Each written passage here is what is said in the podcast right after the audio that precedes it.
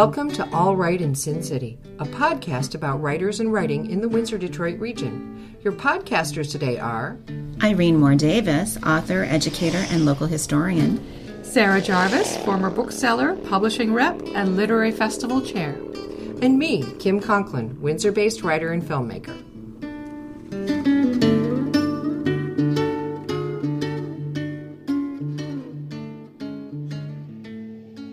Our featured guest today is Peter Hrastovec. Born and raised in Windsor, Ontario, Peter Hrastovec is the author of two books of poetry, In Lieu of Flowers and Sidelines. He was also a contributor to the writing project Because We Have All Lived Here. Peter practices law, advocates for his community, and embraces the joys of grandparenthood with his wife, Denise. Welcome, Peter. Thank you very much for having me. Honor and privilege to be here. Well, it's wonderful to have you here. And I also know how much you volunteer for literary arts in Windsor. So that's appreciated as well. Everybody so, has to do their part. yeah, yeah, we try.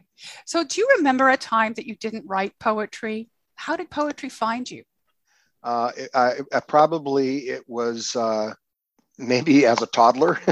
But poetry kind of found my way uh, into my life because my my parents uh, were very uh, very artistic by nature. My dad is a a poet in the Croatian language, or was a poet, passed away now as as my mother. Uh, but there was always music, art, uh, books in our house, and uh, and my parents uh, constantly read to me, and they'd read me uh, verse in Croatian primarily, because that was technically my my first language. Uh, we all spoke Croatian at home, even though I you know, I, I, learned English along the way, of course, in school and in the street. But uh, my parents always maintained our Croatian culture at home, and I was I'm very thankful for them for doing that. So poetry was a very very large part of it, and I just I loved Dr. Seuss as a kid. Who didn't, you know? Uh, and uh, you know th- those are the kind of stories that you know the teachers would read to us and other forms of verse. So it uh, became very much a part of my life, and I started dabbling in it, and, and, and here I am. So.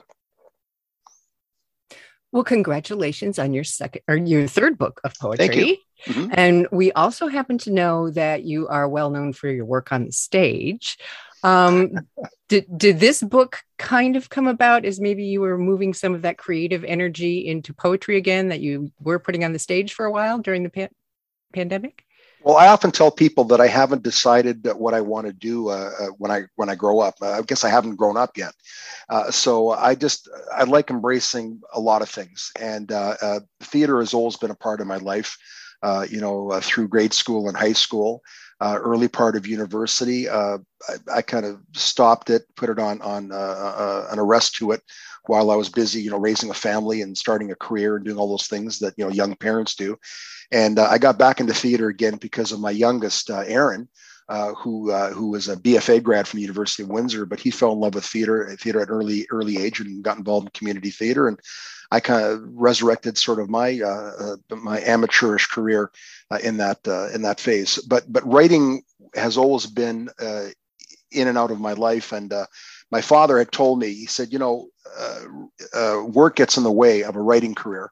Uh, you know, you could be a full-time writer and do that, but but there are other things in life as well too. So he said, you know, try to find some balance, and uh, that certainly I took a page out of his book. That's what he did, and uh, and uh, as a result, you know, there was always scraps of poetry all over the house and different you know pads of paper and uh, and the Hilroy notebooks around that I would fill with poetry and uh, I actually came across a lot of these over the years and some of those older poems you know revisited made their way into the books and so on there's things that i wrote 20 25 years ago that probably will never make it into a book but but it's there so it always has been a part of my life and sometimes you know just driving down the street uh, I'll come up with a phrase or an idea, you know, by looking at something, and I'll even call it into my office and leave a voicemail to myself so I can write it down later.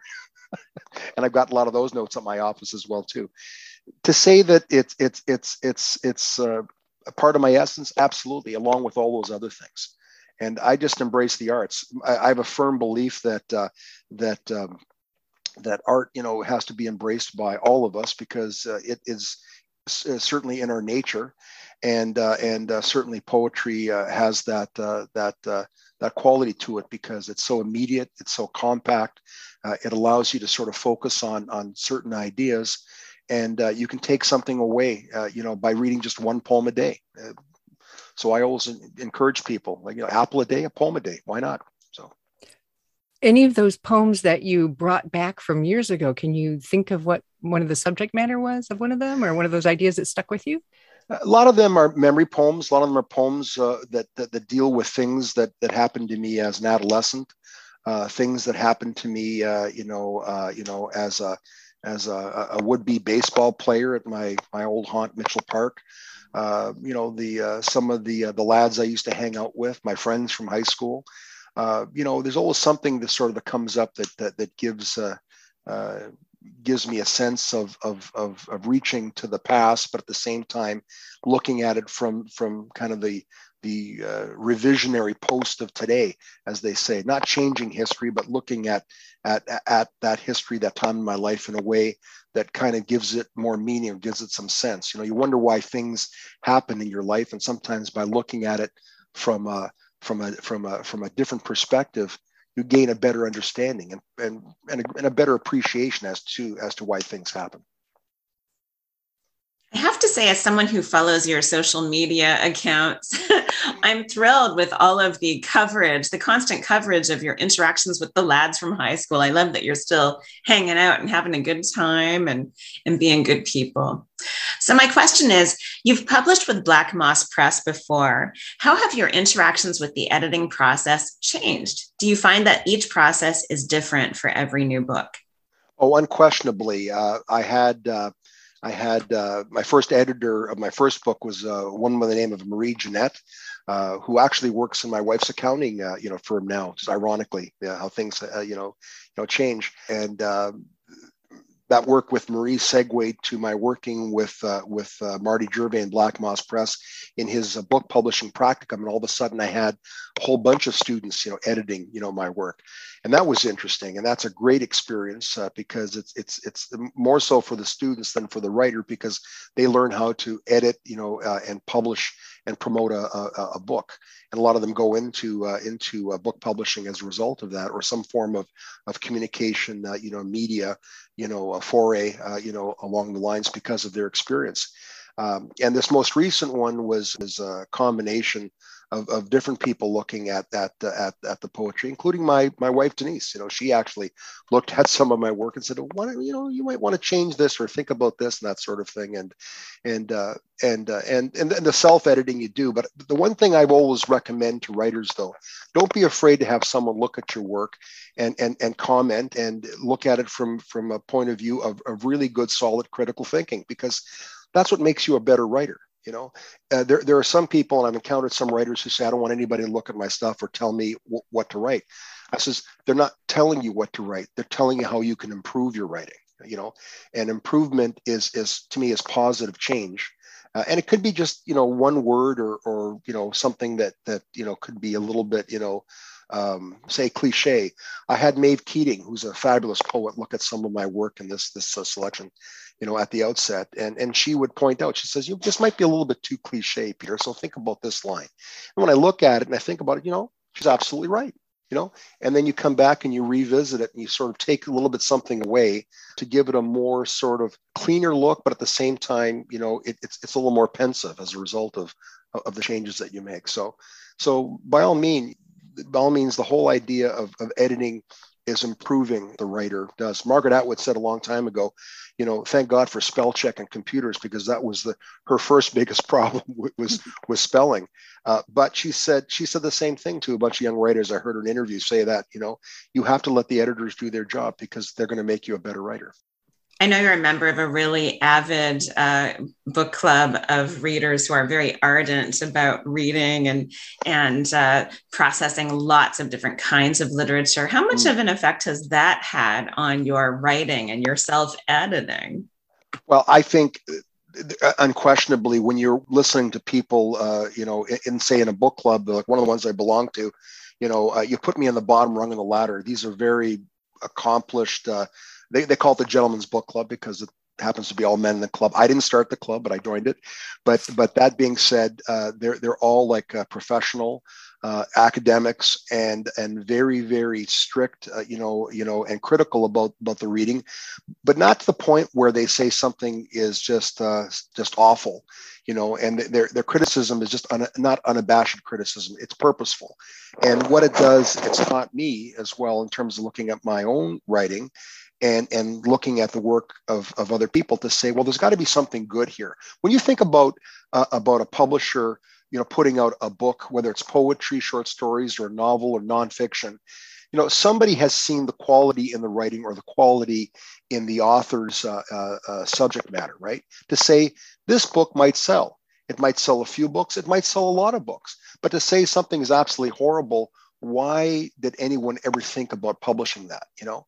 You know unless it's someone who self-publishes where there may have been you know a, a, certain narrow focus to why the book was coming out i would think that it's it's been through a number of hands you know so there has to be so, something good there. So i say look at you know at, at the, the, criticism of a book you know try to be critical of the book with a sense that there's got to be something positive as well too you may there may be some negatives there but but try to accentuate the positive i, I think it's fair to the author fair to uh, you know the publisher but fair to other readers as well too because you don't want to lambaste somebody's work because that just may be you you know and if you're doing that and you want to be honest about it. It's like writing a, a dunning email to somebody in business. You don't write that email because you're angry right off the spot. You sort of don't don't put their, their name in the address line. Put it aside, sleep on it, and think the next day, do I really want to send that? And you'd be surprised. You know, you'll you'll change your thinking. The same thing goes, I think, with criticism. We have to be very very careful. Yeah, we definitely love to send love to editors. And so, speaking of that, let's chat about the editorial process for for this for your new book. So. Mm-hmm. It's arranged into several sections. Mm-hmm. And so what was the thinking behind that? Was it was it an editorial suggestion or did you really have an idea of how the structure might look? Well, last spring, uh, I, would say 98% of the poems were sent to, I sent it over to Marty just as one manuscript. And, and Marty has a knack for looking at, at something and saying, I got an idea that I want someone to look at it. And, and what he did with this, this manuscript, he sent it to Bruce Meyer and Barrie. And Bruce uh, was the poet laureate of Barrie and uh, one of the most prolific writers uh, I know. He has well over 60 books, uh, you know, uh, poetry, essays, uh, short stories. Toy Soldiers, his recent collection of short stories, absolutely marvelous.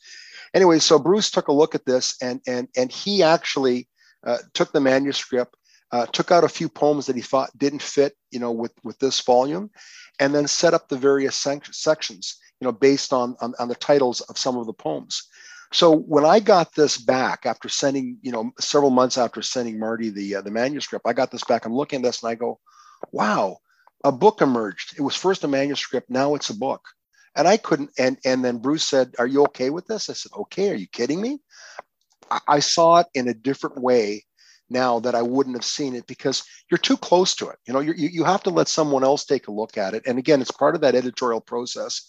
And I really and truly recommend to to, to young writers, old, old writers, old old guys like me, but and ladies, but but also young writers, especially starting out.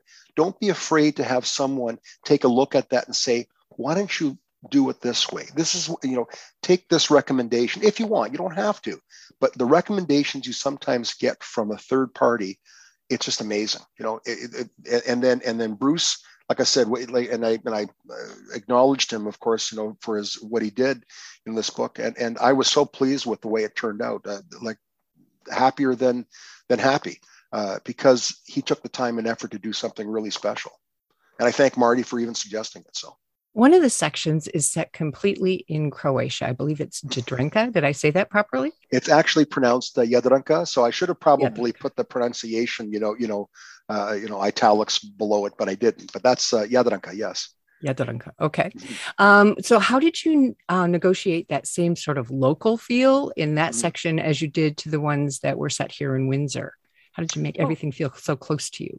Well, that that's interesting. Thank you for for pointing that out. I, I never thought about it from that perspective. But uh, first of all, Jadranka, the initial poem in that section, uh, it's it's a poem about my late sister, and uh, and we were very close. She was she was 13 years older than me. She came here along with my mother uh, uh, after you know following my my father who came here uh, you know five years before them. They were separated a total of ten years. Um, long, lovely story about that that I won't get into, into at this point, but it was a wonderful time of healing for them. my sister basically raised me like a second mother, so I was very, very close to her while my parents worked odd shifts and that sort of thing. Uh, she would watch watch me, take care of me. My mother allowed her to to uh, bring friends over. They used to spin records, and I and I uh, fell in love with you know Fabian and Paul Anka and and uh, and Elvis Presley, and then of course the Beatles later on. And, uh, and then AM radio, she taught me all about the Big Eight, and I got into Motown and everything. I mean, it was a great time to grow up in the '60s. The music was so rich, and then the early '70s, of course. So I, am actually pleased that he chose that poem, you know, to, to start off that section. But Jadranka also is uh, an offshoot of the name is Adrian in in uh, in uh, course in English, but Jadranka Jadrane, which is the Adriatic Sea. And so those poems about Croatia and and the trip that we had made, uh, you know, a few years ago, uh, and uh, and some of the, the places that I talk about in those poems, you know, arise out of that journey back to Croatia. Now I've been back a few times as I said, I was born here, Canadian of Croatian descent, but but you know, you go there, everybody has a sense of feeling and belonging when they go to, you know, an area where they're where they where they you know their, origins you know are you know their dna basically you know started or be you know or, or was blended however you know back in the day as far as that goes. And and uh, and my father was from northern croatia which is very very beautiful but my mother is from um, um, uh, southern croatia along the coast dalmatia. And uh, and they always talk about the pearls of the Adriatic, Bisera Jadrana, is, is the expression. And and when you see the the glimmer of light on the sea, it's it's so captivating. You go, oh my God, is this the most beautiful place on earth? Well, maybe not to other people, but you know, every place place is beautiful in its own right. But but it really you know draws a lot for me there. So when you say there's a bit of a local flavor, there is like you know I, I, get a sense of that when i'm there that i feel like i'm home even though it's not really home you know but you have a sense that yeah there's a certain belonging here. And then you walk around you go to the cemetery and you see the names of your relatives and things like that too. And you run into people who look very much like your relatives as well too you know and people who start you know asking you about your background. When when you meet somebody they say uh, uh, which in croatian means well who do you belong to? And I thought that's an interesting way to to to reflect on somebody. Not who are you, but who do you belong to? It's a sense of community. So so from that perspective, uh, I, I get a lot out of that. By day, you're a practicing lawyer. The poems Higher Ground and Dead Judges touch on a legacy of a legal profession. How do you combine your lawyer life with your poetry? Do you find that you have to keep them separate? Oh, I think they're both uh, when, when you say, do I keep them separate? I really can't keep them separate because for me, uh, life is is a uh, multi-lane highway. Um, you know, there's there's the art, there's the practice of law, there's the raising of family, and, and it's all going in the same direction. Direction, uh, with uh, various uh, exit points where you have to, you know, leave and get a little bit of respite. You know, one from the other, and that sort of thing. But when it comes to the practice of law and poetry, I, I've always said I've been lucky in that I can use what I've learned from from practicing as a lawyer, as an advocate, um, eh, the to to get ideas, to get insights on people, on humanity, to understand how people, you know, uh, you know, interrelate, understanding, you know, you know, uh, like bullying behavior. What's that all about? And I've written, you know, poems about uh, various curmudgeons in my life in the past. Some of them have, have gone gone to print, others haven't. But you know, everybody has a story. Everybody has has uh, something uh, offer in terms of the uh, the uh, um, the inspiration for for the work that I that I like to write. Um, you're, you're always thinking about it. You know, you always think about images. You always think about turns of phrases, and you hear people. You see something in a letter, where somebody writes something, and I thought, well, that's a good, you know, uh, phrase that can be used part of a longer sentence in a poem. And I've and I've turned words around that I've heard from other people to to use uh, in that. So everything's inspiration.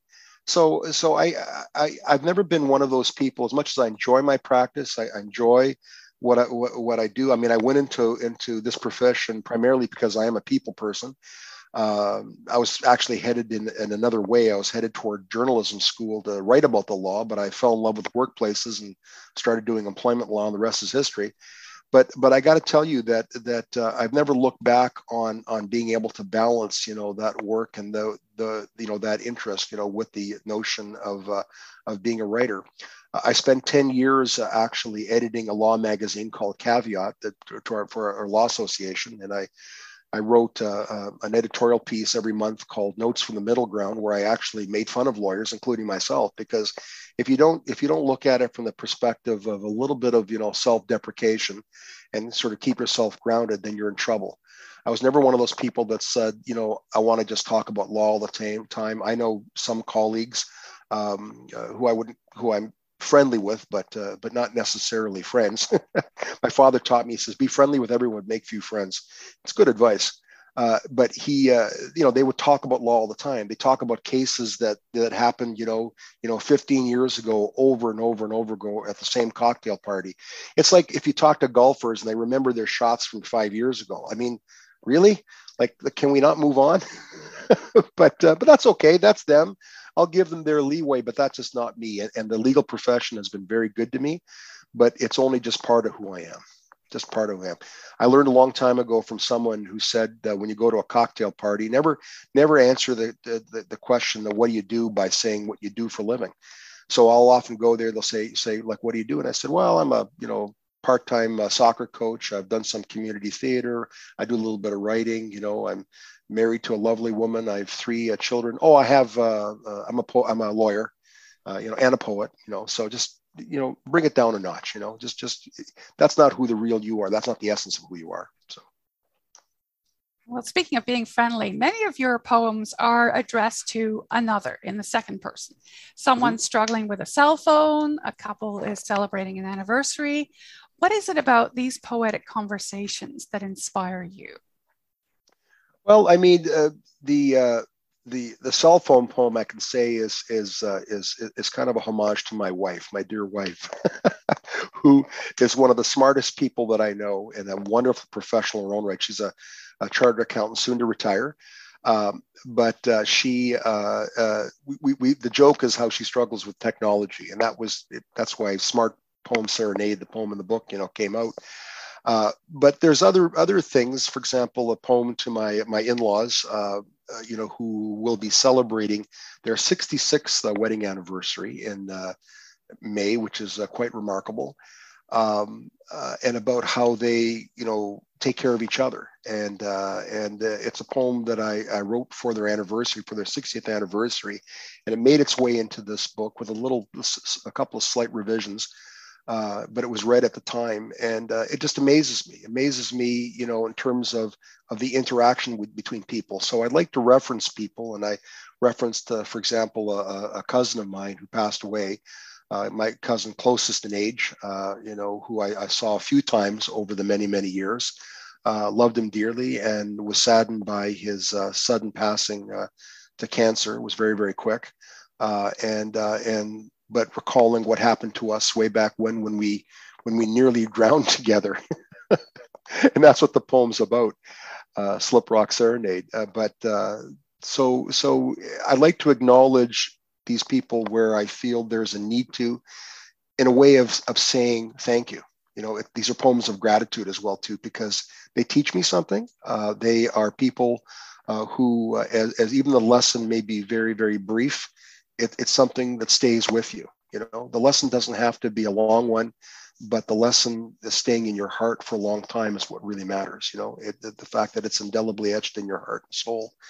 Uh, and uh, I keep thinking there's a lot of room down there because there's a lot more lessons, you know, to be learned. But but I, I do want to acknowledge these people and give them the gratitude and thanks and what they've what they've you know shared uh, you know with me over the years. So what are you writing now? What's the next project? Well, I've been I've been dabbling with short stories, and uh, I've got I've got more notes on things that I want to write than actual uh, writing them, and uh, I've got uh, uh, a couple that are near done. One that's that's completed, and I'm re- realizing that short stories are are like uh, like poetry. They take lots of editing. the the first long one I wrote, I realized that it, it had eight rewrites, and I thought, okay, you know you get it you understand what it's all about uh, you know that, that that that you have to really work at it if you think you know it, it's it's right or it's near close to what I think may, may be, you know, uh, perfect in my mind. Certainly not perfect in terms of the world's mind, but something that that I can sort of live with. But even then, I keep see, seeing changes. Uh, I've written some uh, some plays in the past. I'm working on a, on a third uh, in a series of um, Rotary plays. Uh, two of them, uh, one I wrote for the uh, for the centennial of my Rotary Club, which was performed at the 100th anniversary of our of, of uh, of our club, and one that I'd written uh, at the time of Rotary's Centennial. And there's a third one. It's it's a it's a one-hander that I'm working on now, uh, and uh, so which I I'm hoping as, as, a trilogy, just basically to give to Rotary and let everybody just perform it where they want to, you know, to to send the message of what what uh, uh, the Rotarian ideal is all about and so I've got some other ideas for for some plays that I want to write too. So as I'm clawing back from my law practice, and yeah, at some point in time, you know, you have to give this up because uh, it's time to make room for young people. That, that's my my theory, and uh, I'm going to try to spend more time working with those other. Um, uh, uh yeah, artistic endeavors, but I'm still going to continue to write poetry. And there's always